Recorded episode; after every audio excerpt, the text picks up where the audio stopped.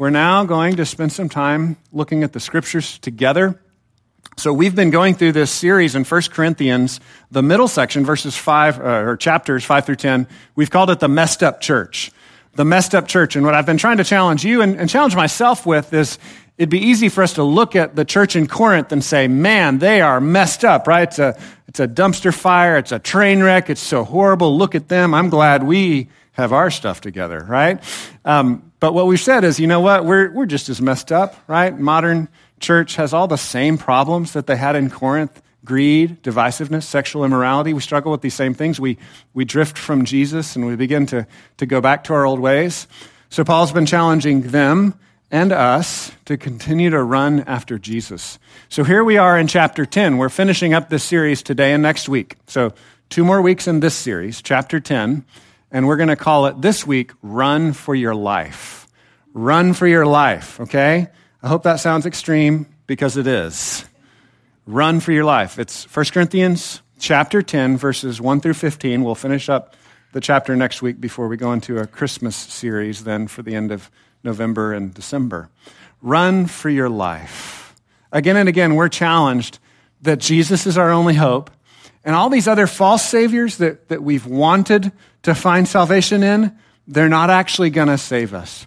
And so as we think about the metaphor of, of running, I recognize, man, we all have different relationships with running and, and good health. Um, I, I, don't love running, but I've generally been a person that's tried to exercise, right? Um, I've generally tried to exercise throughout my life. Um, and I want to tell you a little story about a time that my wife and I went hiking when I was about 43 years old. I'm way older than that now. So when I was about 43 years old, we went hiking to the Grand Canyon. Um, and I had just recovered from a broken ankle. And we were hiking the Grand Canyon, which now looking back doesn't seem like the smartest thing. But again, kind of a life, a lifetime of being generally in shape. I was like, I can handle this. I'm a man. You know, this will be great.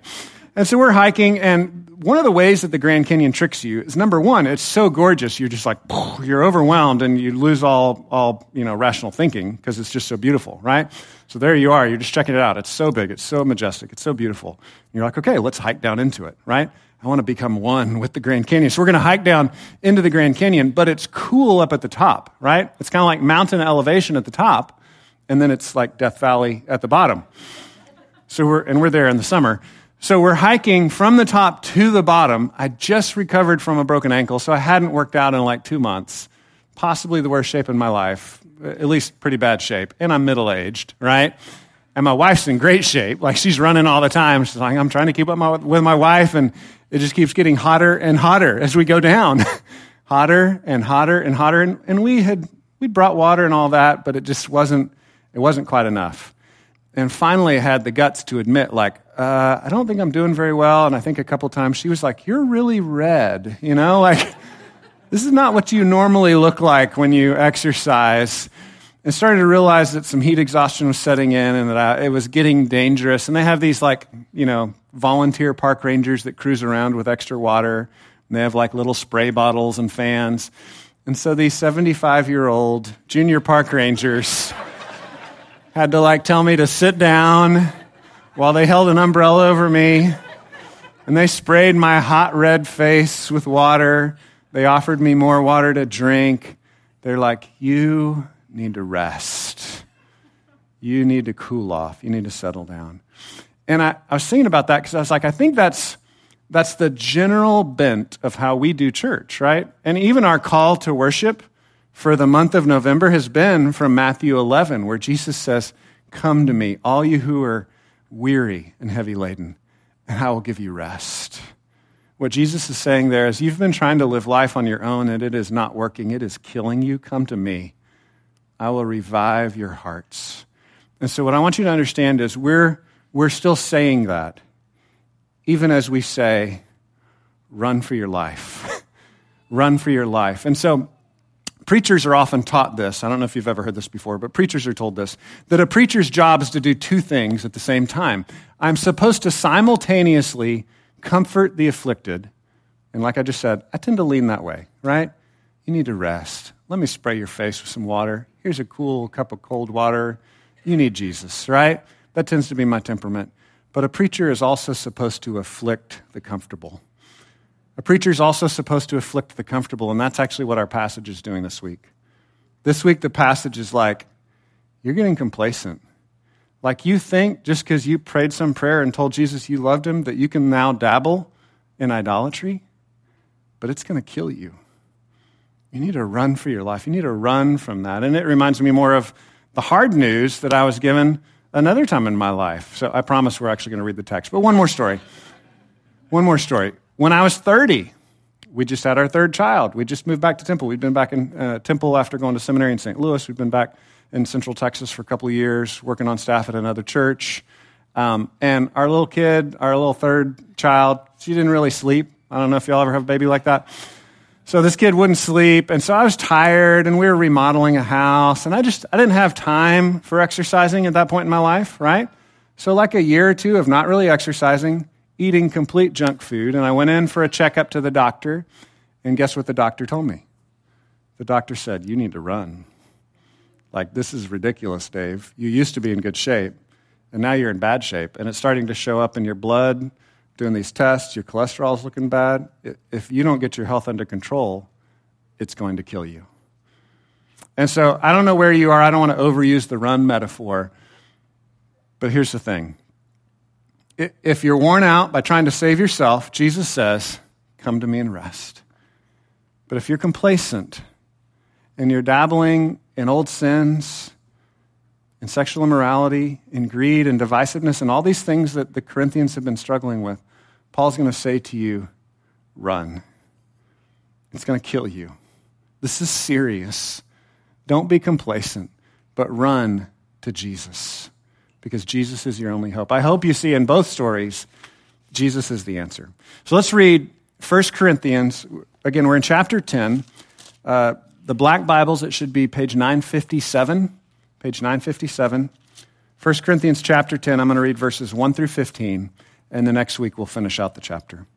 Starting in verse 1 For I do not want you to be unaware, brothers, that our fathers were all under the cloud, and all passed through the sea, and all were baptized into Moses, and into the cloud, and in the sea.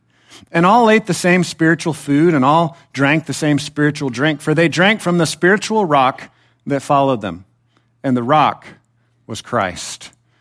Nevertheless, with most of them, God was not pleased, for they were overthrown in the wilderness. Now, these things took place as examples for us that we might not desire evil as they did. Do not be idolaters, as some of them were. As it is written, the people sat down to eat and drink and rose up to play. We must not indulge in sexual immorality, as some of them did and 23,000 fell in a single day. We must not put Christ to the test, as some of them did, and were destroyed by serpents, nor grumble, as some of them did, and were destroyed by the destroyer. Now, these things happened to them as an example, but they were written down for our instruction, on whom the end of the ages has come. Therefore, let anyone who thinks that he stands take heed lest he fall. No temptation has overtaken you that is not common to man. God is faithful, and he will not let you be tempted beyond your ability. But with the temptation, he will also provide the way of escape that you may be able to endure it. Therefore, my beloved, flee from idolatry. I speak as to sensible people. Judge for yourselves what I say. He's going to get into more details next week. We'll cover that again, but here's the big idea, verse 14. Therefore, my beloved, I love you guys. Paul's saying this to the Corinthians. I'm saying this to you. I love you. Some of you I know better than others. Some of you I just met today. I love you. Flee from idolatry. An idol is a false God that we've set up when we've said, This can save me, money can save me, comfort can save me, being my true self can save me, financial stability can save me. Paul says, Run, run for your life. Only Jesus can save you. Let me pray for us and ask Him to meet us here. God, thank you that you speak to us with power, with authority, with relevance as, as we read your word, as we listen to it by faith. We pray that you would awaken our hearts, that your Holy Spirit would meet with us in a supernatural way, that we wouldn't just have a, an informational lecture, but we'd have an experience of the living God. that the true rock of stability would meet us here this morning. Father, help us. Open our, our eyes and ears, our, our hearts, our minds to you. Speak to us, we pray, by your Holy Spirit. We pray in Jesus' name. Amen. So, again, the gospel comforts the afflicted and it afflicts the comfortable. And most of this is about afflicting the comfortable. Most of this is like, watch out, run, run, flee from idolatry. Don't dabble in idolatry. Don't think, oh, well, we're smarter than other people, right? That's been a, a theme throughout 1 Corinthians. It's like, oh, we're, we're cool. We got Jesus, so we can, we can goof off and dabble in immorality now. It's, it's no big deal because we got fire insurance. Like, Jesus has got us, we're fine. He's like, hey, remember in the Old Testament? That attitude did not go well for people. Do not let yourself be complacent they fell into complacency. They thought, oh, yeah, everything's fine. It doesn't really matter what we do. Jesus just wants mental assent. He doesn't actually want our heart. Paul says, no, run, run to Jesus. And again, in context, last week, the end of chapter 9, if you weren't here, you can look back at it on your own time. But the end of chapter 9, Paul's like, no, I'm desperately fighting and striving and straining and pursuing Jesus. And we said last week, and I'm going to say again this week, not to get Jesus, to wake up to how awesome I am and how well I'm running. No, I'm running to Jesus because Jesus has taken hold of me. He says this explicitly in Philippians 3. It's kind of parallel concepts that Paul uses there. He says, I'm running after him to take hold of the prize of union with Christ because Jesus has first taken hold of me. And so we've got to, we've kind of lay that foundation again. No, Jesus died for you first. That's why you run after Jesus. He didn't wait for you to run perfectly or to clean up your act, but He ran after you. So now we're going to run for our lives. We're going to pursue Jesus. Three point outline here as we move through the text. Number one, the wonder of Jesus makes us run. That's that foundation I was just referring to. The wonder of Jesus, the amazing things that Jesus has done for us, that makes us run. It's just artillery. We'll all be fine if you hear the noise. Thank you, Fort Hood. Usually I just hear it at night when I'm trying to go to bed but it's, it's unusual to hear it during the sermon. Okay, so the wonder of Jesus makes us run. The second point is we have to learn to run. It's a process, right? I, I kind of alluded to this earlier. I, I didn't just naturally love running. Well, I mean, I loved running when I was eight, right? But as I got older, it's not as fun. You have to learn healthy habits, right? You have to learn to run. We, we often want the wrong things. We have to learn to run. And then, third thing, our coach will help us run. We have a coach. Not like that mean coach you had in junior high. We have the best coach you could ever have. And he's going to help us, okay? So, number one, the wonder of Jesus makes us run. We see this in verses 1 through 5. 1 Corinthians 10, 1 through 5. The wonder of Jesus makes us run. Two key things here. I want to pull out of the text. I'm going to read all of them, but just two key things to, to look for. In verse 1, he's going to say, I don't want you to be unaware. So, what he's saying is, don't miss this. This is important. So don't miss the overall stretch of where he's going with these five verses, but also don't miss the last thing that he says, which is the rock of stability and salvation is Christ. So he's going to draw a line from the Old Testament to the New. God is always saving us through Christ. He's always our hope. So, verse 1 I do not want you to be unaware, brothers. This could be translated in the Greek as ignorant. Don't be ignorant brothers. Don't be unaware, brothers, that our fathers were all under the cloud and all passed through the sea and were baptized into Moses in the cloud and in the sea. What, what is he talking about here? He's talking about the Exodus, the salvation of God's people in the Old Testament. This salvation was the central event that pointed that God is a God that we can trust. That although we were rebellious and although the people of God uh, were not faithful to God. He heard their groaning. He saw their slavery in Egypt. He saw that they were bound and they were being mistreated and being oppressed. And he said, I will save my people. I'm going to remember the gracious covenant of promise that I made to save a people for myself. And I'm going to go back and do it. And so in the New Testament, we look back and say, how do we know that God is a saving God, that he's a gracious God? We look back to the cross and resurrection because through the cross, Jesus took our sins upon himself. Through his resurrection, he proved that he's conquered sin and death once and for all. So we have this central event that's like the hinge of all history. And we look back on this and say, this is how we know that God is saving. Well, in the Old Testament, the cross had not happened yet. And they had a central event that they would look back to again and again. They'd, they'd sing songs about it. They'd write prophecies about it. They would celebrate this event again and again in the Passover. And it was when God brought his people out of Egypt in the Exodus. That was the central saving event of God in the Old Testament.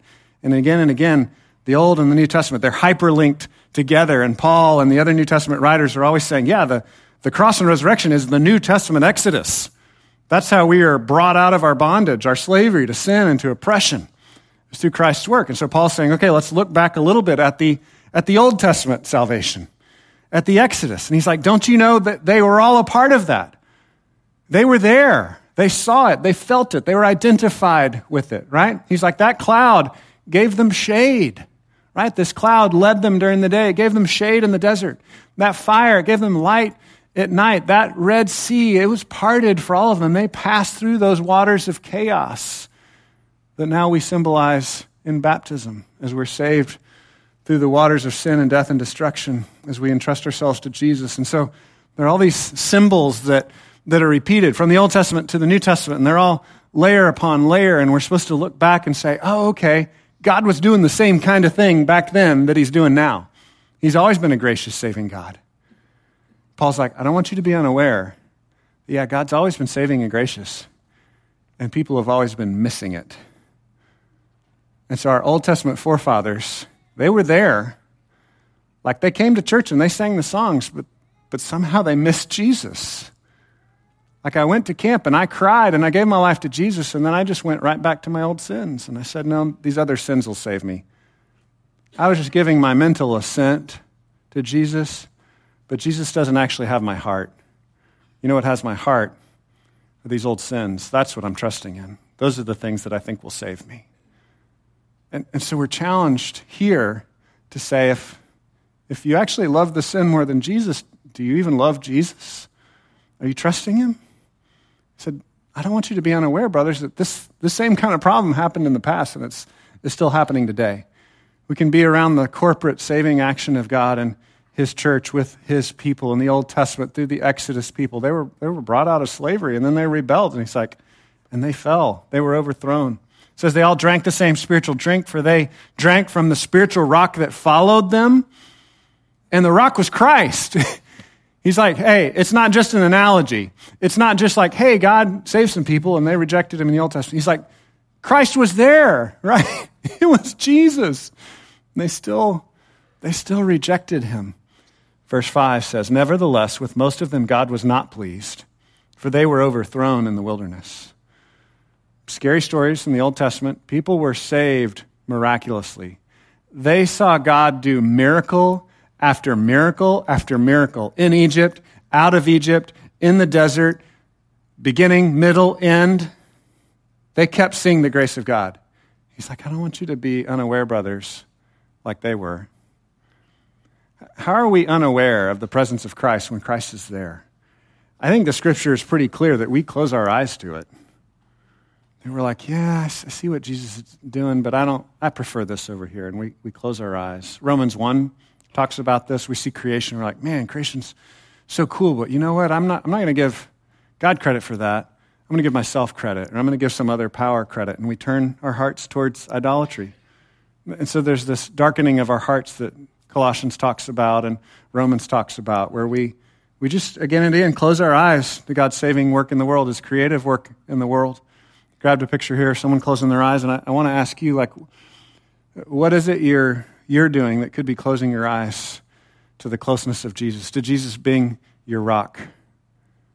He's referencing these stories in the Old Testament, uh, Exodus 17, other places where Moses strikes a, a rock and water gushes out, right? There's this kind of specific, beautiful saving events where Yahweh, Jesus, God, makes his presence known in this stone and says, Hey, I'm, I'm here for you, I'm providing for you. Some strange, miraculous stories.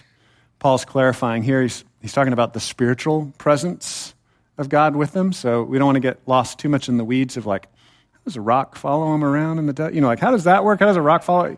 I don't think we've got like a physical rock following them through the desert. The Jews actually got sidetracked and made up some weird cartoon stories about it. So just so you know, there's weirdness there and some legends and stuff about this that came up after the scriptures and later. But here's Paul. Paul saying, well, they drank a, a spiritual drink. Was there a physical drink? Yes, there's a physical drink there, but spiritually, God was providing for them, right? So, were there real historical things that happened? Yes, absolutely. Real water came out of the rock. Real quail and manna was fed to them, right? God really saved them physically. But he's, seeing, he's saying, but God also was spiritually present with them. And they, they pushed him aside. It's like, I don't want you to be unaware. I don't want you to be ignorant. I don't want you to cover your eyes to God's saving presence with you. So, here, just as an aside, I want to clarify at, at our church, Christians. Christians wrestle through these kinds of texts in different ways, right? Some Christians would say, okay, so you can, you can be uh, uh, saved and then unsaved, right? That's how some people deal with these kinds of warning passages that are like, hey, don't mess up like those people did. I, I wouldn't say that. Again, we welcome you however you sort out the most difficult theological confusions in history. We're glad you're here. You know, we're all like wrestling with these hard texts. I would say that if you're really saved, as Jesus says in John chapter 10, nothing can snatch you out of his hand. I think that's very clear. Nothing can snatch us out of his hand.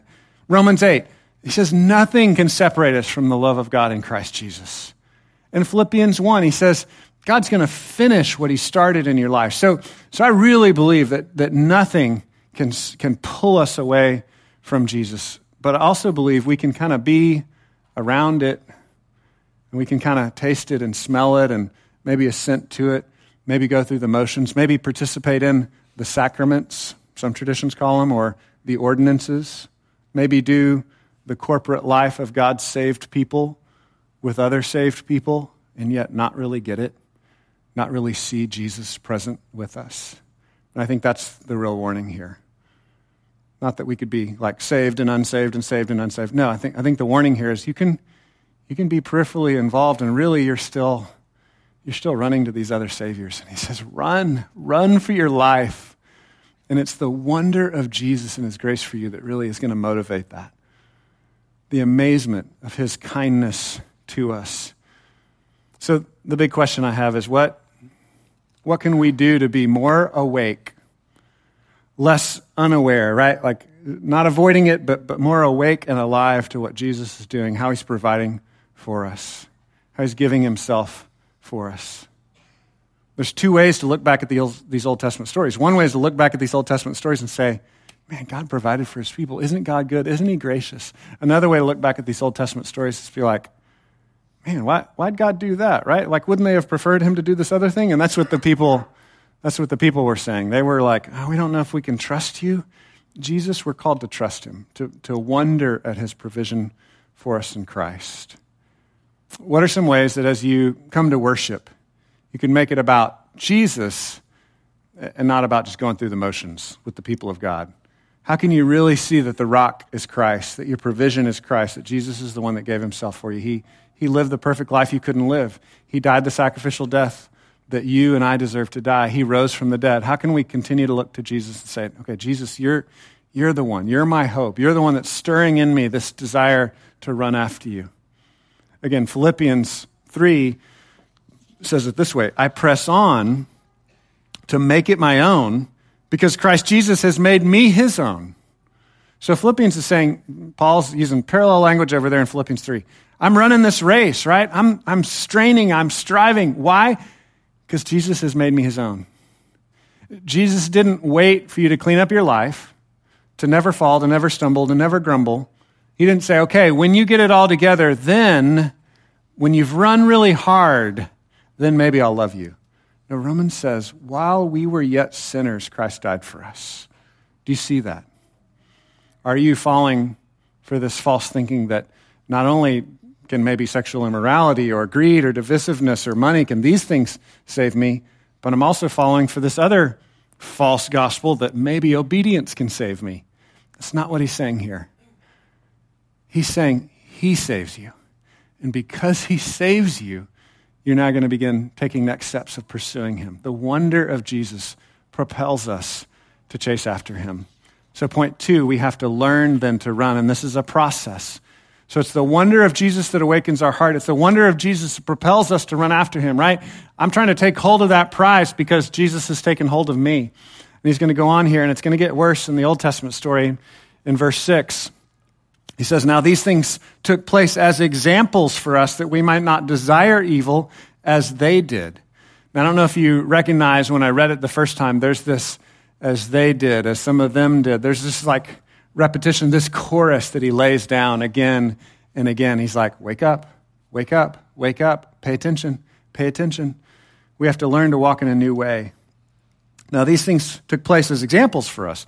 That word example is going to come back again twice in this little section. Uh, it's the Greek word type or tupos. We have a theological term, typology. Anybody heard the term typology before? A couple of you, thank you. Some theologians in the room. Typology is like it's like patternology, you might say. Uh, the idea is this example, this pattern, this type is God saves in this way. And then we see that fulfilled in this type in the New Testament, which is Jesus. He's the greater fulfillment. So typology is just the laying down of these patterns, right? Like, oh, I see this chorus and now I hear it. You know, it's like theme and variation. Okay, I hear this echo and now it's even better. Now it's getting fuller, it's getting richer, right? So we have kings in the Old Testament, but they fail. Then we have this ultimate King Jesus. King Jesus rules and reigns in perfection and he lays down his life for us. We have this concept of prophets. They speak the word of God, but you know, a lot of them messed up and they did dumb things. We have Jesus who speaks the word of God. He is the word of God. We have this picture of a saving out of slavery and, and bondage in the Old Testament, and Jesus saves us out of ultimate slavery, ultimate bondage in the New Testament. So typology is merely these patterns, these examples that get played out even better in Jesus. And so Paul's taking us there, and he's reiterating that this is so that we will not desire evil as they did. The word uh, desire, often used in the New Testament, is this word epithumia, and it can be translated also as over desire. Um, it's this kind of insistence that we make where we say, I must have this, right? So you're like, that's great, Jesus, that you want to save me, but if I don't have money, I have no life. That's an over desire. That's falling into idolatry. Jesus, that's great that you say you'll save me, but if I don't have a man or a woman, I can't be fulfilled. Jesus, that's great that you say that you will save me, but if I don't enjoy pleasure in the way that I want to enjoy pleasure, then I don't care about your salvation. That over desire is turning towards these false gods and saying, These things will actually save me. That's nice news that you have for me, Jesus, but this is better news. Paul's saying, We don't want you to desire evil as they did. There's a, there's a fundamental confusion in our culture right now. And this is if we have a desire, it must be good. It's a very simple, logical problem. In real life, it's painful. I find it in my heart. You find it in your heart. It's painful to work that out. It's hard.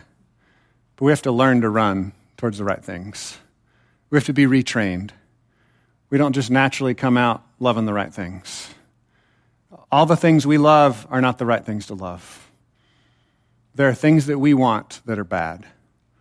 I have an illustration of this. Um, those of you that have a salt grinder, you might think this is salt, but this is actually, can you show this picture? I've got uh, crystal meth. Um, and crystal meth is incredibly addictive from what I understand. I think that's why it's hard to buy Sudafed. Somehow you can make it out of Sudafed, I guess. I don't know. Um, it's incredibly addictive. And I wanted to show these before and after pictures, but I just thought it was too much. Um, but you've probably seen these on the internet, these before and after pictures of people that have been addicted to meth. And, you know, they look great and healthy and vivacious. And then after using meth for a while, their, their body's broken down. And you can just see a, a very dramatic change.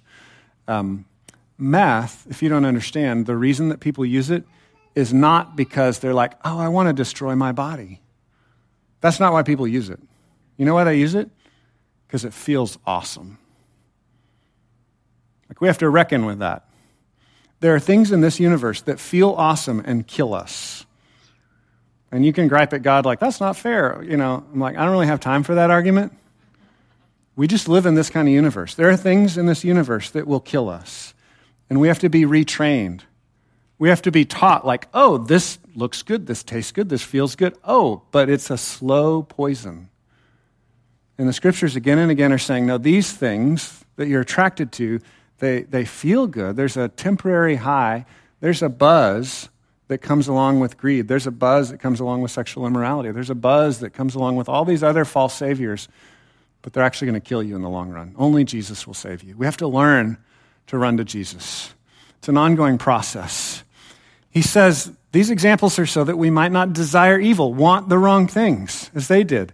Verse 7 Don't be idolaters, as some of them were. Don't, don't worship the false gods. As it is written, the people sat down to eat and drink and then rose up to play. This is not play like they played a board game. This is actually a euphemism for engaging in, in uh, extreme sexual immorality. Verse 8, just to clarify it in case you didn't catch it, we must not indulge in sexual immorality, as some of them did. Just to be clear, sexual immorality is not the only sin. This is just a common one that people fall into, right? Why is that? Well, God made the world on purpose that sex is awesome, but He said, no, sex is to be used in this way, not in this way. So God gets to set the rules, but it is this incredible, mystical, magical thing that God's introduced in the universe. There are other awesome things like that too, right? Like food. Food is fantastic. Isn't it crazy that God made us to eat food and not just plug our uh, batteries in at night, you know? Like he's made us to eat food, and food is glorious. But anybody here struggle with misusing food? I know I do. Sexuality the same thing. It's incredible. It's glorious. It's a gift from God, but we misuse it. All kinds of things like that in life. Relationship, they're wonderful. We need them. And then we fall into codependency and weirdness and dysfunction. There are all kinds of things that are good gifts from God, and God says, no, use it this way. We have to relearn to run the race of life. Jesus gets to tell us how to use these gifts that he's given to us. So he goes on and he says, 23,000 fell in a single day. We must not be put, uh, we must not put Christ to the test as some of them did, and were destroyed by serpents. This is where we're getting into the uncomfortable stuff of like God striking people down in the Old Testament. Let me finish it and then we'll talk more about that. Verse 10 Nor grumble as some of them did and were destroyed by the destroyer. Verse 11, now these things happened to them as an example, so a type, again, a pattern for us, but they were written down for our instruction, on whom the end of the ages has come. So, just a quick aside for those of you who wonder if we're living in the end times or not. Yes, we are, and it started in the first century. Right? Is it the end of the end yet? I don't, I don't know. Jesus tells me, what should I do? I should be faithful. I should trust him. I should serve others. That, that's how I stay ready. But the end times, the end of the ages, Paul says, started back here. The New Testament says this again and again. The end of the ages started at the resurrection.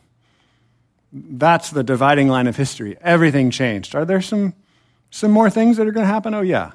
There's going to be some wrapping up of things to come. But the end of the ages began here. He's saying, be clear, understand that they face some of the same things that you face, even those of you that, that live in the end of the ages, even those of us that live in the glorious days of the resurrection, the Christ, the promised fulfillments of Jesus. And so we see these Old Testament painful examples of people being struck down for their disobedience and their unfaithfulness to God. And I want to admit to you, these are hard for me. When I do the Bible in a Year program and I'm reading these stories, I want you to know that I don't like magically put on my preacher hat and like, scary stories don't bother me anymore. You know, like those, scary, those stories freak me out too. So I just want you to know that. Those stories freak me out. And I'm trying to learn to run after the right things. So I'm like you, trying to be a disciple of Jesus. And I'm following Jesus. And when I read those stories, I'm like, what about these stories, Jesus? Like, I'm not sure what to do with all of these things. Here's one thing that I think might help. This isn't all the answers that are out there, but this is one answer in some ways, I think it's better to see with clarity when something is poison than just have the slow poison, right? So, in some ways, I'm envious of these Old Testament people. Because, like today, we don't see those kinds of events happen very often, do we? And we're lulled into thinking, it's fine, it's no big deal, it never hurts anybody, as this poison of sin slowly destroys us from the inside out. The word grumble is used here. He says, Don't grumble like they did. And a lot of you thinking, Oh no. Like I'm doing okay staying clear of sexual immorality, but he's, he's throwing in grumblers here too, right? As I say many times, uh, the Bible is like an equal opportunity afflictor of the comfortable, right? Those of you from a non religious background, you might worry more about sexual immorality. Those of us from a religious background, he just nailed us with grumbling, right? Grumbling's not okay either. I want to be clear. We want to foster an environment, I think the scriptures fosters an environment of actual honesty, right? It says, confess your sins to God, he'll forgive you. Confess your sins one to another. Pray for each other that you may be healed.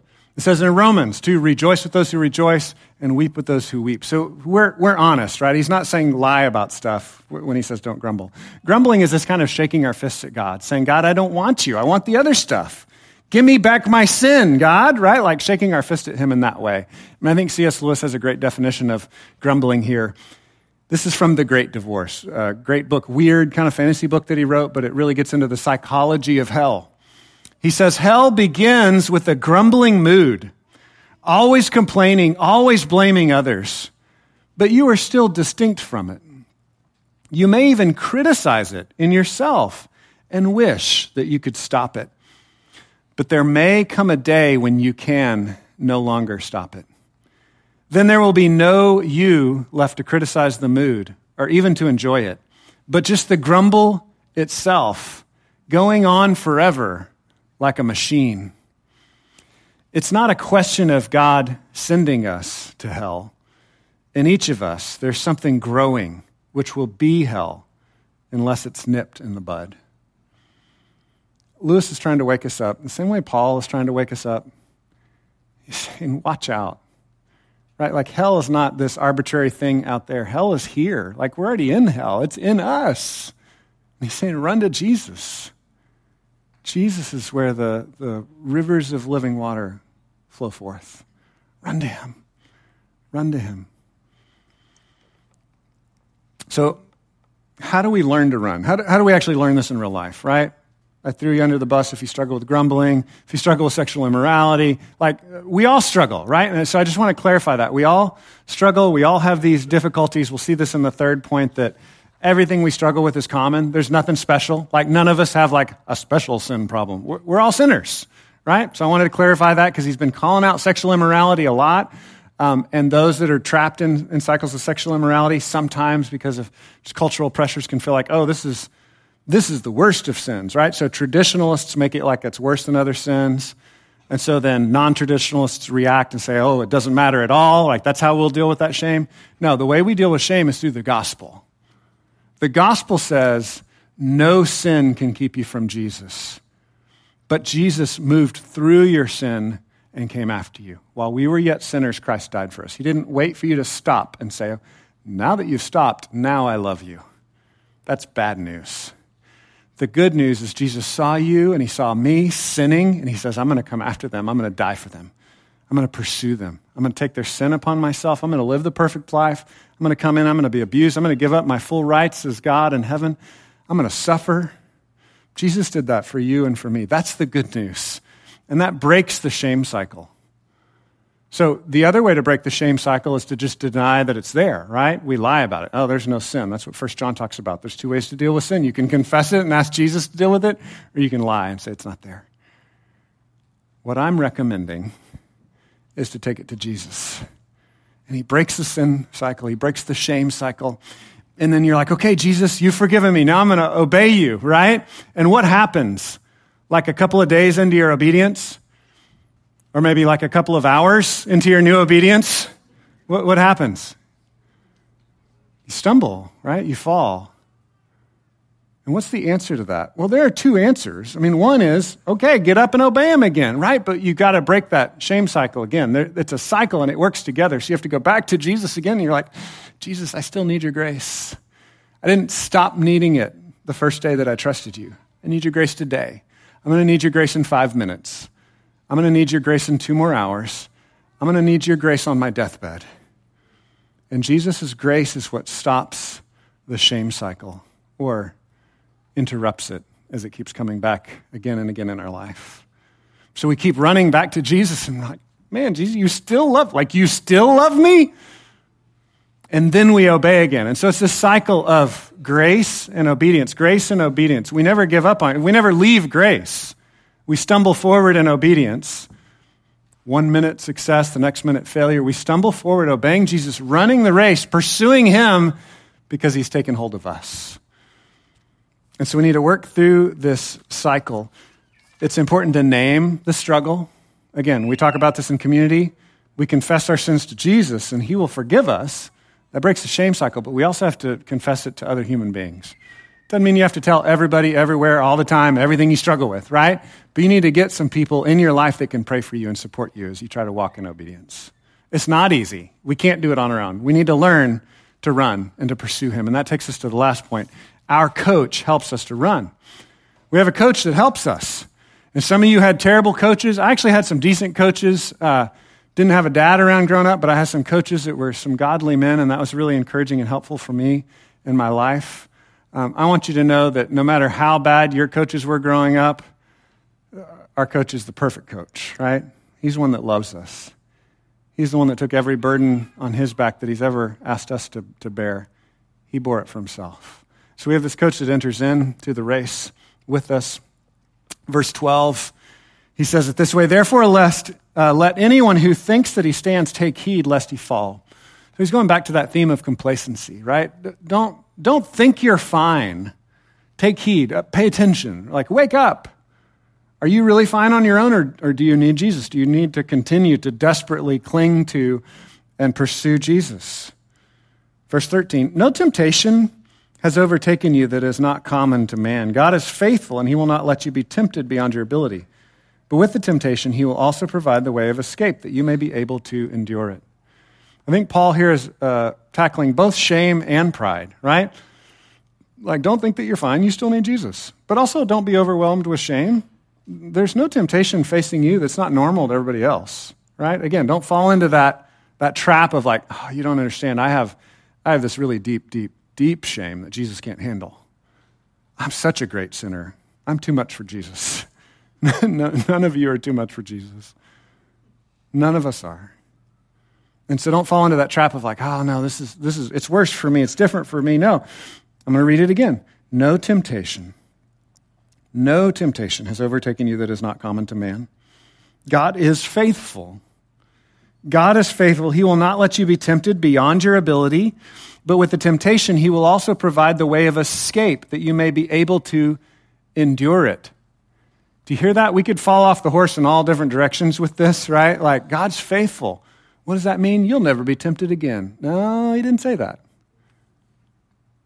God is faithful. He's going to be with you. He's going to show you a way of escape that you may be able to endure it. That's the tension that we live in, right? Jesus, help me get out of this. And we think getting out of it means then it'll never bother me again. No, the, the getting away is, is the way of endurance, enduring that temptation. So at some level, it's a running away from it you're like, see you later, but it's still chasing you. He's giving you the way of escape, which is also the way of endurance. So know that, that Jesus meets you in the temptation. Uh, a way I like to say it is this uh, stop feeling sorry for yourself that you have a unique temptation that nobody else understands and nobody else has ever run into. He says, No, we're, we're just all humans here doing our human thing. We're all struggling. And God's the one that'll make the difference. It's not your unique temptation, finding the unique magic formula to fight that temptation. It's Jesus, your coach, is going to help you to work through this situation. Ask Jesus to meet you in the mess and help you see the way out. He's telling me there's a way of escape. I'm going to give you a way of escape, but we need Jesus to come into the mess with us. And then ask friends for help, just as I was saying earlier. We need friends to help us on the journey. So, no temptation has overtaken you that's not common. God's faithful. He won't let you be tempted beyond your ability. With the temptation, He'll also provide the way of escape that you may be able to endure it. Therefore, my beloved, there's the summary verse again flee from idolatry, run for your life, knowing that God is faithful. He'll meet you there, He'll help you. Verse 15, I speak as a sensible, as to sensible people. Judge for yourselves what I say. He's saying, hey, check this out. This is, this is what I'm saying. You can check me, just like when I'm reading the text, I'm like, hey, is this, is this what the text says? This is not me speaking, this is what the text is saying. Paul's saying the same thing. Yeah, check this out. Test me. Is this sensible? Does this make sense of the world that we live in and the good news of a Jesus who is for us? Our coach helps us to run. One of my favorite examples of this is from the Olympics way back. I think it was like maybe 92. I've told the story many times. So if you've been here much, you've heard it before. It's so good, though, you're going to be glad I told you again.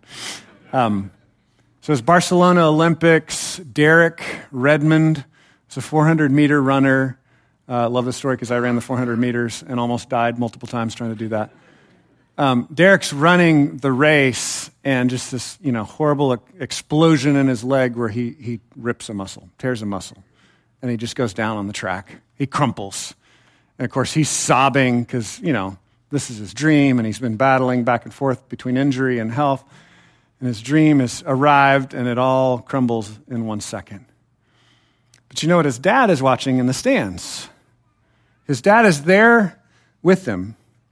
I don't know if you know this about the Olympics, but the people in the stands are not supposed to come onto the track. It's not how it works. They've got security guards, they've got railings, right? There's all kinds of barriers. His dad, you know, pudgy middle aged guy, pushes people out of the way. He's climbing over people. He's running down the stands. He jumps over the railing. He pushes past the security guards. He runs out on the track and he picks up his son and he carries him to the finish line. Got a picture of them limping across together. And of course, Derek Redmond didn't win that race that day, but this is like one of those stories and one of these scenes that impacted millions of people for a lifetime. Not just because it's this beautiful picture of a father that loves his son, right? That's, that's what dad's supposed to be like. Because it's a picture of what God is like with us. We have this perfect Heavenly Father. We have this perfect big brother, Jesus. We have this perfect counselor, Jesus says about the Holy Spirit. You know, what that word literally in John chapter 14 is? He's the one that comes alongside, puts his arm around you. We're the presence of God with us. He picks us up, He's going to carry us, He's going to be there with you. Don't forget that. And Paul's embedded this image even in this text already as he referenced back to Exodus 17. So we'll, we'll finish with this. As we're challenged to run for our life, we need to remember again that we're doing it because of what Jesus has done for us. We're not running to get Jesus to love us. We're, we're running because Jesus loves us. We're like, Jesus, you love me. I'm going to I'm going to follow you anywhere. That's what we're saying. And so Paul talks about this rock that followed them, that provided water for them. And the Exodus 17 story is, is really pretty cool if you read it and study it more in depth. Ed Clowney talks about this, and Tim Keller and other, other authors that are smarter than me have talked about this text before. But as you read the story in Exodus 17, it's where the people of God want to stone Moses for leading them out into the desert. Moses is complaining against God. And when you first read that, it's so jarring and shocking, you know, all this violent stuff in the Old Testament. They're going to stone him. This is crazy. You know, more of this Old Testament craziness. We can miss what's actually going on, right? Stoning was the formal way they brought people to the death penalty. And so we can read this in courtroom language. The people that were saved out of the Exodus are now filing formal charges against Moses and against God. And Moses tells God about it. And God says, okay, well, we're going to have a court proceeding then. He says, okay, Moses, you come out to this stone table and you bring your staff, your judge's gavel, and let's hear the charges on both sides. And the people accuse God of not caring for them and Moses of misleading them.